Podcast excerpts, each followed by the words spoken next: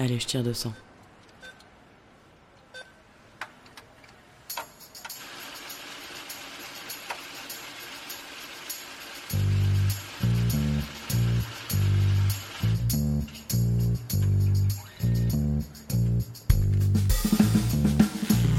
Fric, thune, pognon, oseille, la moula, risbi, salaire, honoraire, prime, pension de retraite, livret A, héritage, assurance vie, impôt, déduction, investir, bitcoin, crédit, intérêt, SCPI, plan d'épargne action, PER.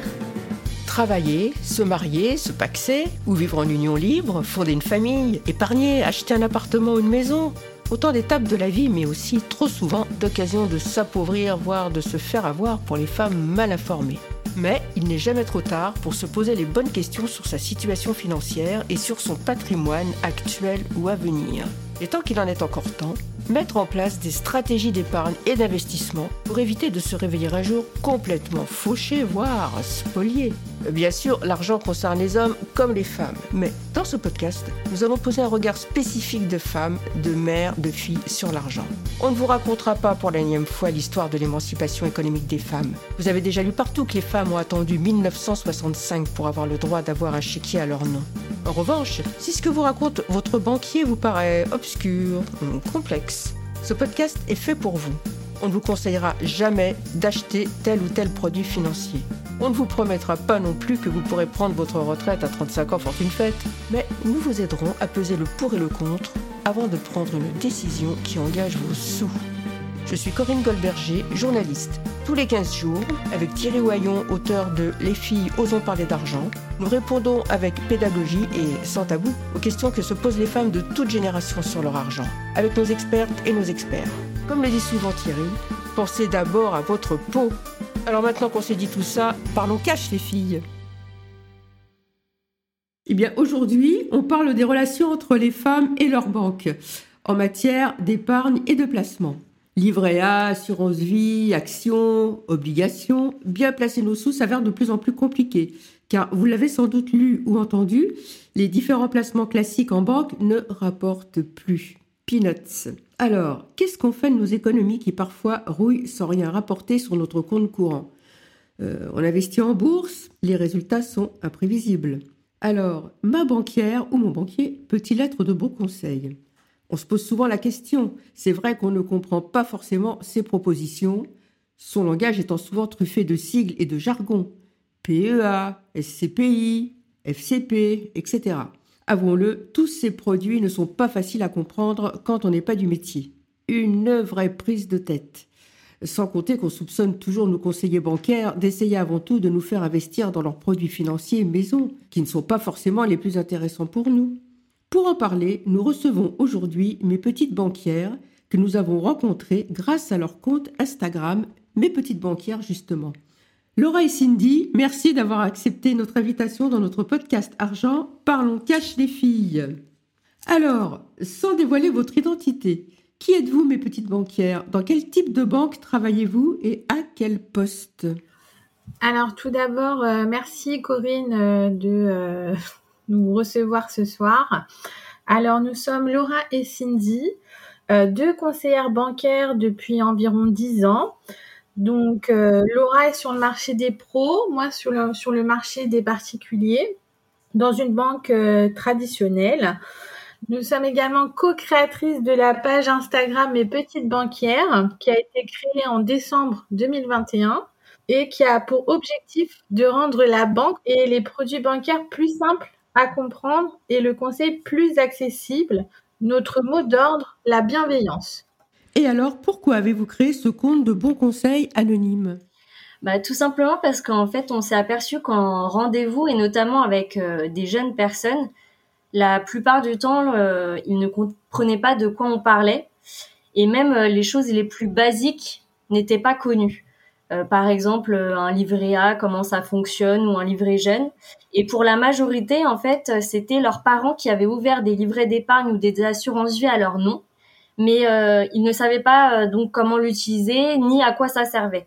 Donc on a voulu en fait en créant cette page Instagram rendre accessibles ces informations, les vulgariser aussi pour que ça soit plus simple à comprendre, moderniser un peu le domaine de la banque qui a quand même une image assez vieillotte et surtout pour que les abonnés puissent y trouver des conseils simples à appliquer en toute confiance, car nous, on n'a rien à leur vendre, on va être sur la page Instagram. Et finalement, en fait, on a constaté que 90% de nos abonnés étaient des femmes, et pas que des jeunes femmes, mais des femmes de tout âge. Donc, on a continué dans cette voie-là. Alors, avec une inflation à 5,9% au moment où nous parlons, est-ce que beaucoup de femmes, de clientes vous disent « Au secours, mon épargne est grignotée par l'inflation ».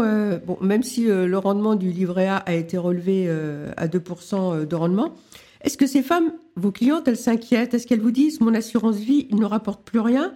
Et je rappelle pour tout le monde ce que c'est que l'inflation, pour celles qui nous écoutent. L'inflation, c'est tout simplement la perte de pouvoir d'achat de la monnaie qui se traduit par une hausse durable des prix. Donc, cette angoisse de voir ses économies fondre sans même toucher à son épargne, vous la constatez chez les femmes, cette angoisse?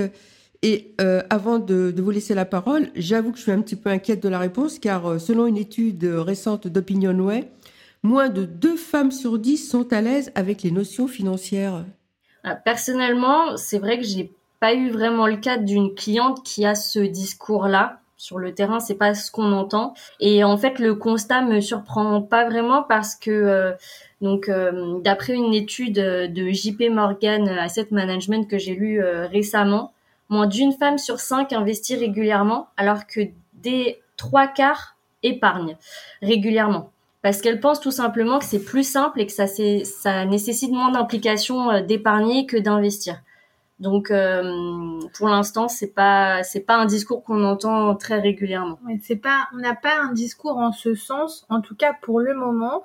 Et nous pensons d'ailleurs que aujourd'hui, la préoccupation des femmes est de faire augmenter leur salaire pour répondre à l'inflation. Le rendement de l'épargne n'est pas encore une solution qui est abordée par les clientes, mais qui pourrait, à juste titre, le devenir très prochainement. Dans l'étude OpinionWay que cite Corinne, on apprend avec un peu de consternation quand même qu'aujourd'hui, plus du tiers des femmes laissent à leur conjoint le soin de gérer l'intégralité de leurs placements. Le tiers des femmes. Hein. Et le comble, c'est que les plus dépendantes sont les plus jeunes. 47% des 25-34 ans, et ça monte à 53% pour les 18-24, les baby-couples. Alors que du côté de leur mère, à peine 13% des femmes de plus de 65 ans confient la gestion de leurs soins à leur conjoint. Est-ce que vous constatez cette dépendance financière des femmes, cette confiance aveugle dans le conjoint, surtout chez les jeunes, même chez les plus diplômés ou même chez les mieux rémunérés? Comment vous expliquez cette dépendance financière des plus jeunes avec leur conjoint? Alors sur le terrain, oui, malheureusement, on peut dire que pour la majorité des couples, c'est monsieur qui a la gestion des investissements. Alors, pas forcément du budget quotidien ou de l'épargne de précaution à court terme, mais sur le reste, oui. On pense donc que les femmes sont toujours plus frileuses au risque, même avec de hauts revenus, elles pensent qu'elles ne peuvent pas se le permettre. Dans un couple, ça va plutôt être le rôle de monsieur. Et pour une femme seule, elle n'a pas les moyens de le faire au vu de cette situation. Donc, c'est toujours un besoin sécuritaire, en fait. Mais alors, est-ce que ça veut dire, je rebondis sur ce que vous venez de dire, que madame dépense donc pour le quotidien et monsieur, lui, pendant ce temps-là, il se construit un patrimoine?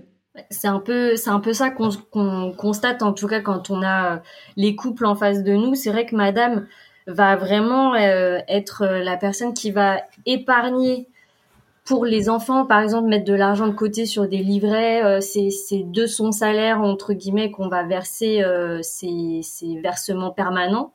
Monsieur, ça va être vraiment plus des choses, des investissements à long terme, sur de l'assurance vie. Enfin, voilà, c'est des choses qu'on constate quand même assez fréquemment. Et moi, je dirais quand même que... Enfin, pourquoi on constate ça, et je pense que c'est en grosse partie à cause de ça, c'est parce que les femmes n'ont pas assez de représentation ou de modèle d'indépendance financière.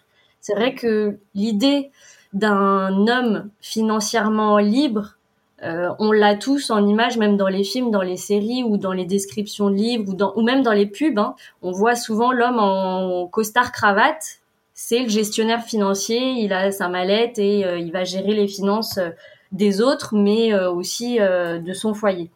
Une femme, ça va être beaucoup plus compliqué pour elle de se représenter l'indépendance financière et du coup, elle pense que c'est pas un domaine fait pour elle.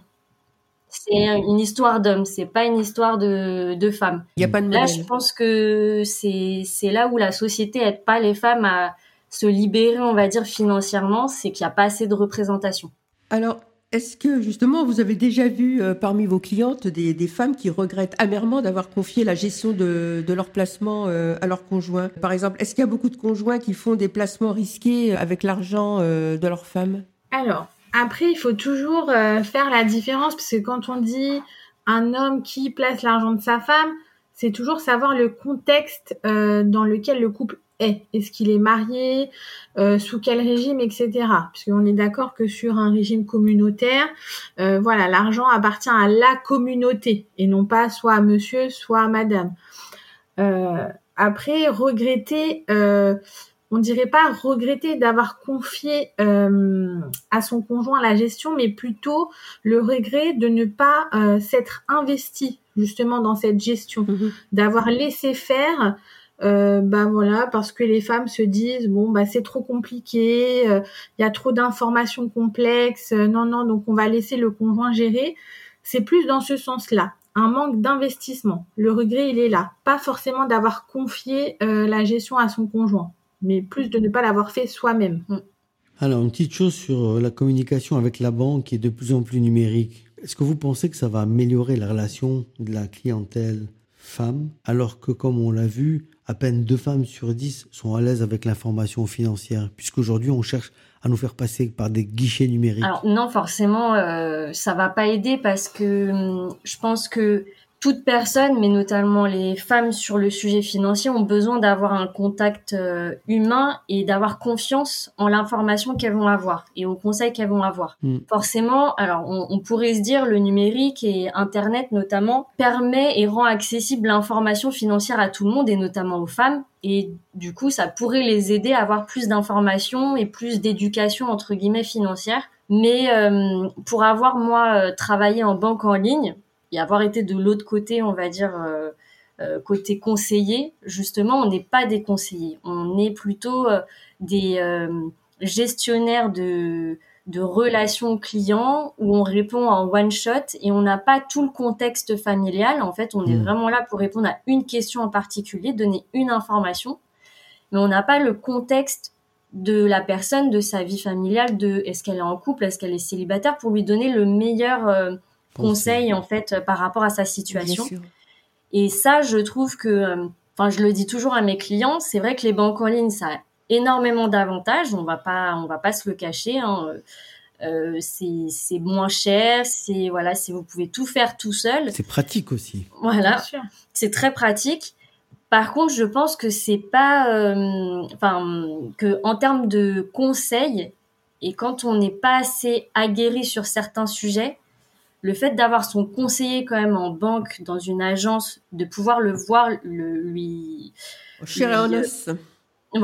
exposer toutes nos problématiques finalement, parce que nous, en tant que conseillère, on connaît quand même toute la vie de nos clients, on peut le dire. Et du coup, le fait d'avoir tout ce contexte-là, ça nous permet nous de mieux cibler les besoins et de mieux conseiller. Un peu comme un médecin, si vous voulez... à qui on cacherait des pathologies, il ne peut pas vous prescrire les bons médicaments. Nous, c'est un peu ça notre rôle de conseiller.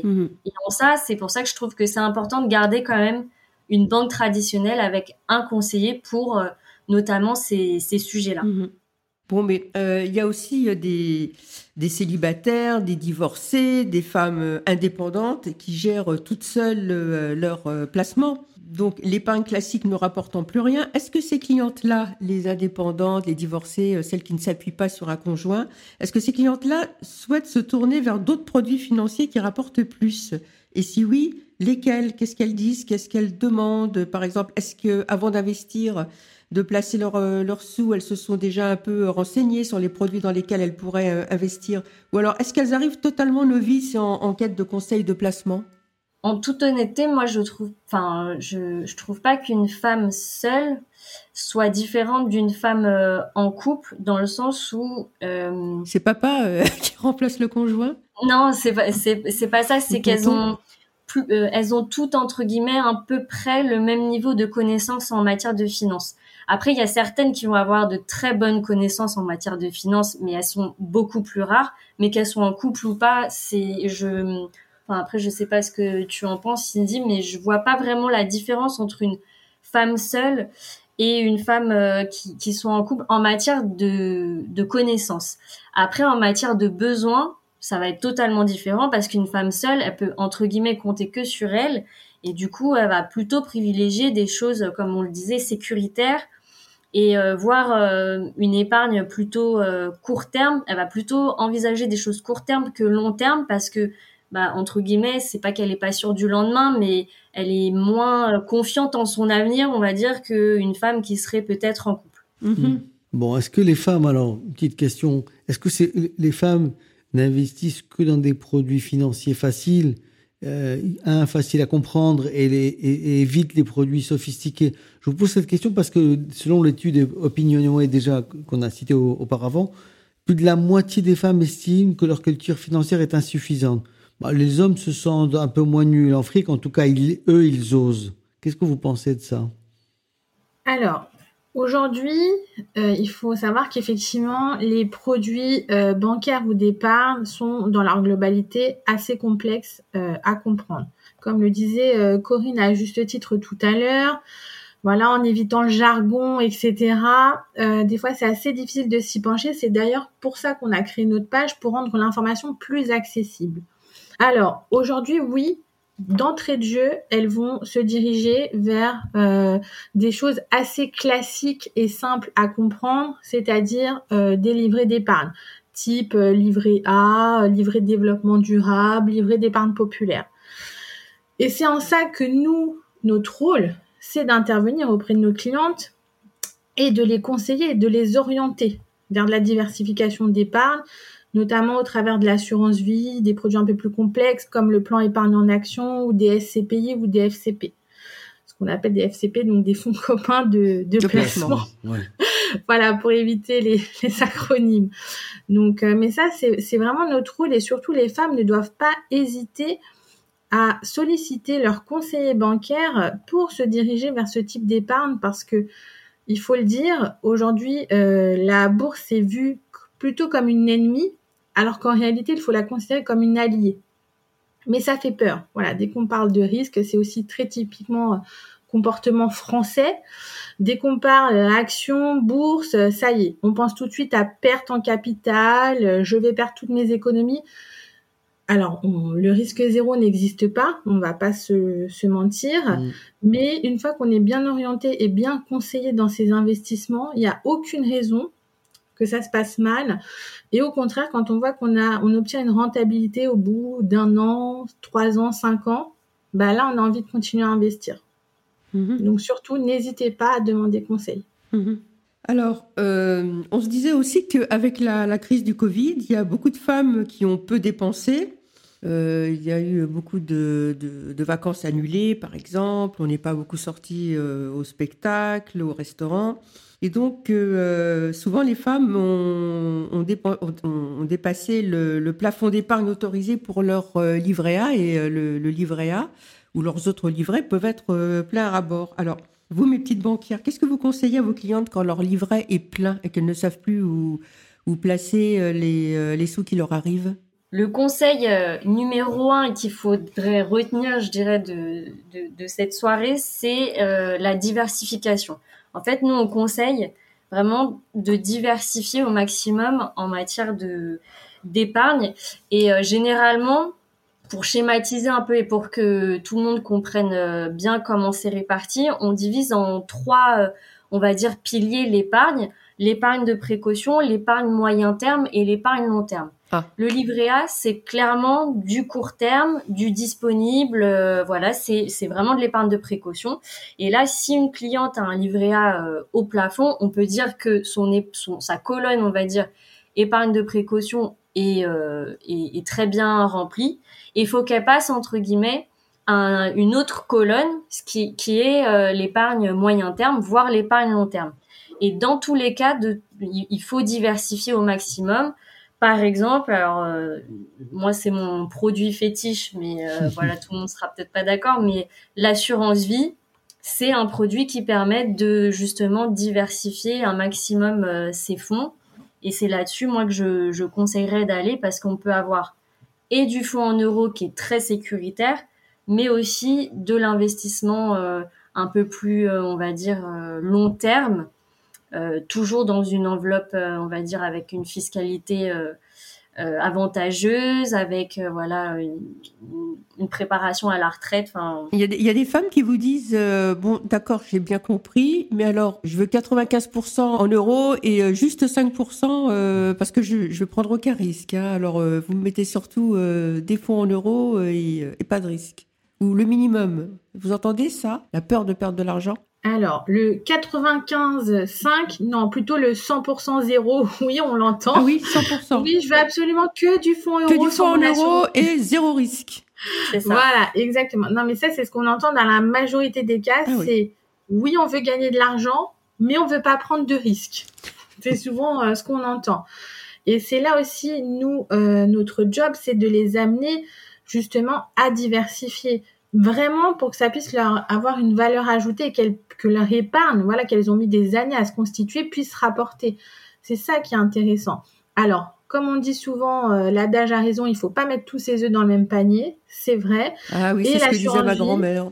Voilà, mais c'est toujours vrai. Et elle avait raison.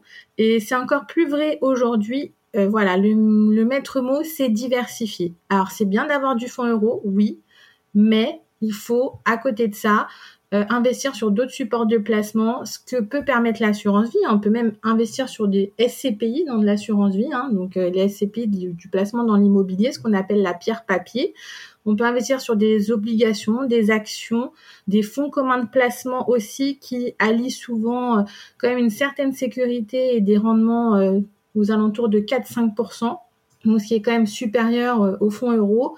Donc voilà, s'il y a vraiment un seul mot à retenir, c'est diversifier son épargne. Et pour éviter de prendre de trop gros risques, c'est forcément ce que nous on conseille, c'est d'investir régulièrement. Pas ce qu'on appelle nous de l'investissement en one shot. Mmh. C'est vraiment avoir une épargne régulière et c'est comme ça qu'on prend le moins de risques sur ce type de placement. Alors Thierry brûle de vous poser une question. Ah. Donc moi j'entends diversification. Et je suis totalement d'accord avec vous. Cependant, on va dire qu'il y a des communautés de gens qui ont beaucoup de chance avec les placements financiers et d'autres qui n'en ont pas. Il y a des communautés de gens qui ont beaucoup de chance avec le placement immobilier, pas papier, mais qui achètent de la pierre, du dur et qui la gèrent. Donc, quand je viens voir un banquier ou une banquière et qui me parle de diversification et que l'intégralité de la diversification qu'il me propose, ce sont des produits financiers, des produits papier, je me pose la question jusqu'à quel point le conseil est de bonne qualité, puisque par nature, une grande partie des produits d'investissement ne sont pas dans vos catalogues. Alors, premièrement, l'investissement immobilier, et ça, c'est vrai que pour la majorité des Français, apparaît aujourd'hui comme le placement sécurisé de référence. Mais aujourd'hui, avec de l'immobilier, on peut perdre de l'argent, et encore plus dans le contexte actuel où on avait un marché de l'immobilier très tendu au niveau prix, en forte hausse. Les clients ont voulu acheter à n'importe quel prix, souvent au-delà des prix du marché. Bah, quand ils vont vouloir revendre, je pense que la plus-value va être soit très minime, soit ils vont vendre à perte. Donc, avec de l'immobilier, on peut aussi perdre de l'argent. Ça, il faut le savoir. Après, nous, alors, on n'est pas pro ou pas investissement immobilier. Hein. Attention, on conseille aussi de l'investissement immobilier, toujours dans cet esprit de diversification.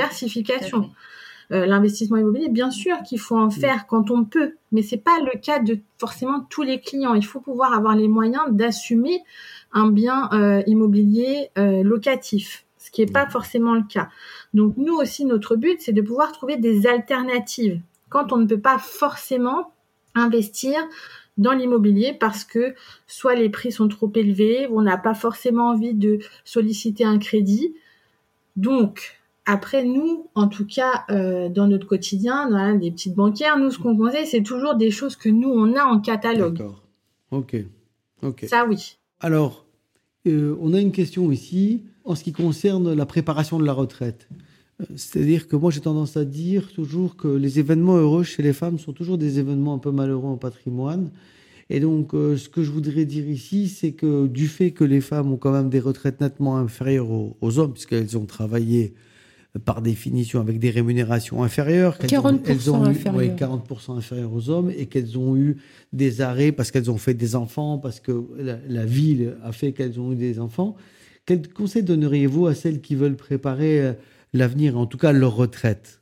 Le conseil numéro 1 et qu'on essaye d'avancer à chaque rendez-vous, même aux plus jeunes, c'est justement de commencer le plus tôt possible à penser à sa retraite. À quel âge, par exemple ? À quel âge ? Ben, moi, dès 18 ans, il faut y penser. C'est-à-dire, pas forcément mettre les mêmes montants de côté. Après, ça va aller crescendo, mais au moins y penser, parce que se dire qu'on a le temps, c'est vrai, je souhaite aux gens. Et puis, plus les années vont passer, plus ils vont avoir encore plus de temps, parce que la retraite va être encore repoussée et on sait pas vraiment. Voire même peut-être disparaître un jour. Peut-être disparaître. Mais en tout cas, il faut penser à se constituer une retraite, alors que ce soit une retraite versée par l'État ou un revenu complémentaire, en tout cas à la retraite, parce que déjà aujourd'hui, la société dans laquelle on vit, elle est quand même assez complexe. Dans une vie, il peut se passer 1 milliard de choses. Alors les événements heureux, mais aussi malheureusement les événements malheureux.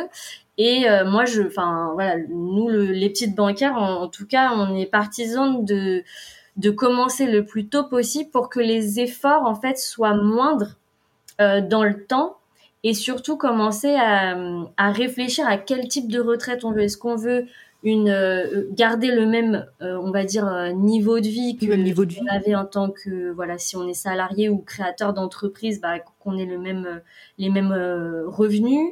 Est-ce qu'on se satisfait d'un petit peu moins? Mais dans ces cas-là, il faut commencer à faire ses propres calculs, on va dire. Se dire, est-ce que je serai propriétaire ou pas de ma résidence principale à ce moment-là? Mais tout ça, c'est des questions qu'il faut se poser, en tout cas très rapidement. Pas forcément mettre l'argent de côté dès 18 ans, mais en tout cas, s'y pencher tout de suite, sans vouloir faire peur aux jeunes peut-être qui nous écoutent, hein, c'est pas pour dire attention, vous n'aurez rien à la retraite, etc. Mais juste y penser, parce que la retraite, il faut forcément, c'est un moment de vie que j'espère que tout le monde va atteindre. Oui. Et il y a plein de produits qui existent, et notamment ma chère assurance vie, qui permet aussi de se constituer une retraite, un complément de revenu à la retraite. Donc, il y a des produits qui existent pour ça, entre guillemets, qu'on peut facilement avoir dès le départ. En tout cas, il faut les sensibiliser. Vous pouvez nous en citer ? Oui. Alors, par l'assurance vie. On aura la fameuse l'assurance vie de Laura. L'assurance vie de Laura. L'assurance vie de Laura. On aura le plan épargne retraite. Le plan épargne retraite, OK. PERP. Le PERP. Alors maintenant, qui est même plus PERP, maintenant c'est PER. Maintenant, il a été débaptisé, rebaptisé PER. il a été rebaptisé parce qu'ils ont apporté quelques assouplissements. Mais effectivement, typiquement, on va avoir ce produit-là. On va avoir aussi le PEA. Des fois, on n'en parle pas assez régulièrement, mais le PEA est un produit qui permet de se constituer une rente pour la retraite, par exemple. C'est souvent méconnu, mais à savoir, c'est un des rares produits qui le propose. Donc, vraiment, le but, c'est de sensibiliser les clients de plus en plus tôt, parce qu'on ne sait pas dans quelques années, quelques décennies, ce que sera leur retraite. Et malheureusement, alors, on ne dit pas qu'arriver à 55 ans, c'est trop tard. Non, c'est pas ce qu'on dit. Mais l'effort sera d'autant plus important à fournir financièrement que si on a pu préparer ce moment de vie bien en avant. Voilà. Exactement. Alors, une question qu'on se pose. Est-ce que vous constatez chez les femmes un engouement, une demande pour des produits financiers verts, durables, responsables, en bref des investissements dans des entreprises qui travaillent par exemple à la transition énergétique et la lutte contre le réchauffement climatique, ou bien la finance verte, est-ce que c'est en fait un effet de mode, une toute petite demande de femmes très informées, très engagées, très motivées et que vous ne constatez pas sur le terrain ? Ça commence à se démocratiser, hein.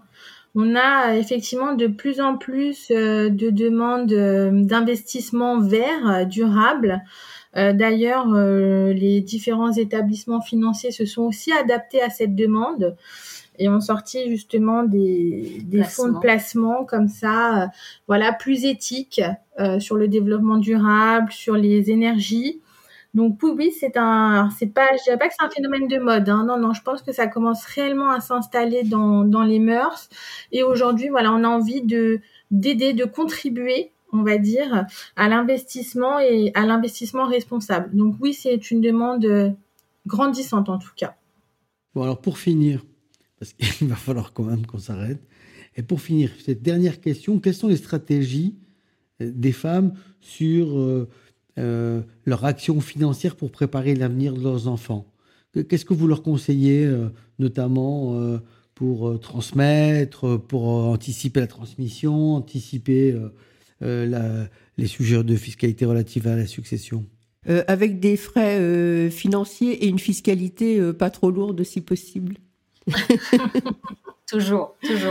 Alors, en termes de stratégie des femmes, moi, en tout cas, mon avis, c'est qu'elles n'ont pas vraiment de stratégie dans le sens où, comme on le dit depuis le début de la soirée, les femmes ont plutôt une tendance à épargner qu'à investir, et notamment dans leur raison d'épargner, il y a justement protéger leurs enfants.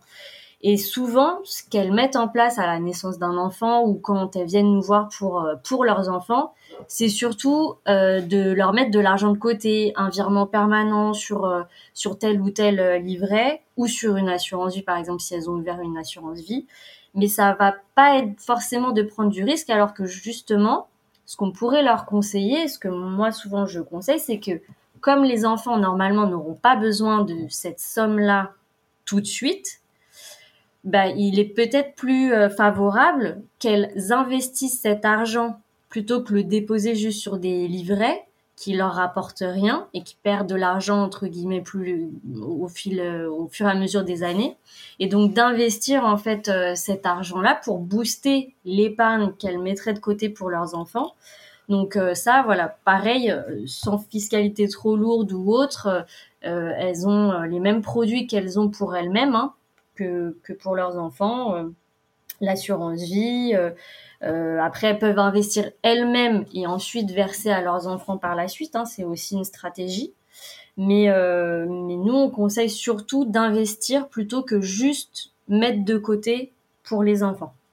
Et d'accord. Surtout, si je peux ajouter un dernier point sur ce sujet, c'est aussi souvent un produit dont on a peur et qu'on confond souvent avec l'assurance vie, mais c'est l'assurance décès. Oui. L'assurance décès, aujourd'hui, pour les mamans, ça reste un très bon produit pour protéger financièrement ses enfants, notamment en cas de décès. Oui. Voilà, parce que effectivement, c'est très bien d'épargner régulièrement sur un livret, mais si demain, la maman, malheureusement, n'est plus là, il n'y aura plus personne pour investir sur ce livret et l'enfant se retrouvera financièrement sans rien.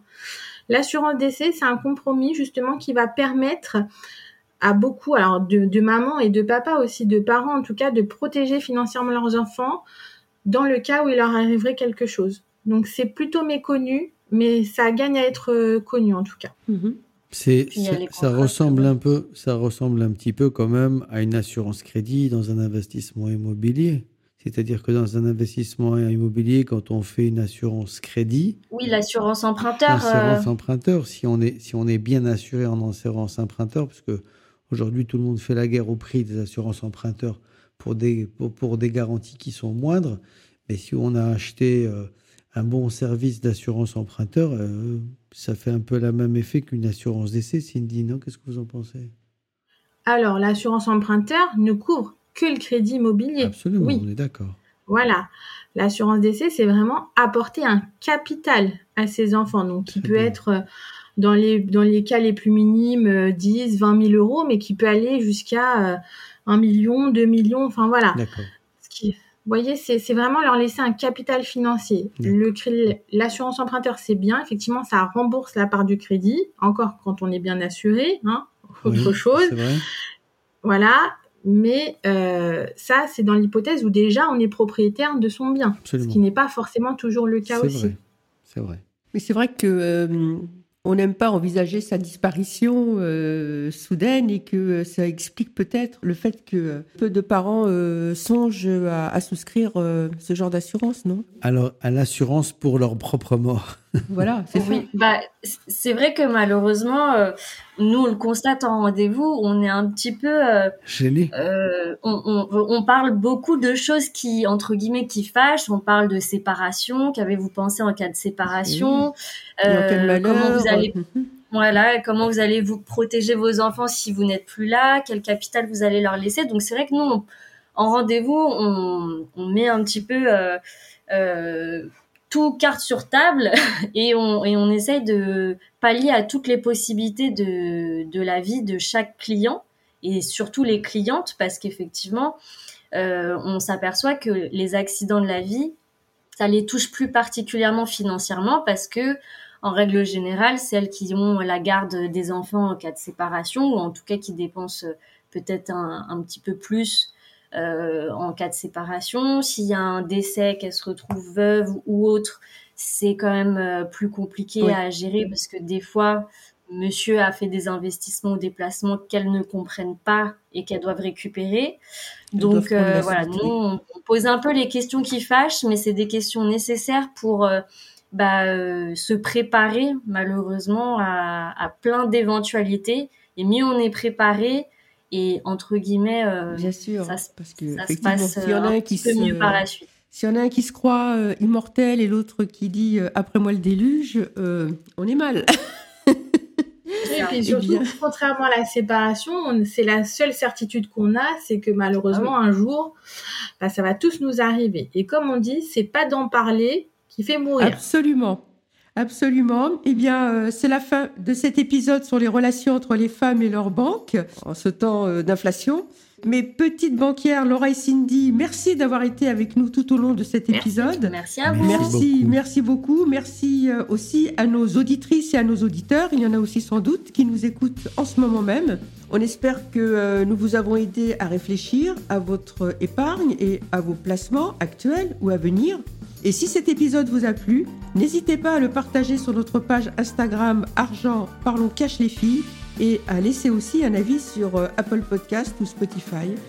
Vous pouvez retrouver les conseils de Thierry dans ses livres Les filles, Osons parler argent chez Dunod, coécrit avec Catherine Lode Verney, et aussi L'argent au féminin, coécrit avec toujours Catherine Lode Verney et aussi Sophie Mufang. Vous pouvez également nous contacter via LinkedIn. Et on vous dit à bientôt pour un nouvel épisode de Argent, parlons cash les filles!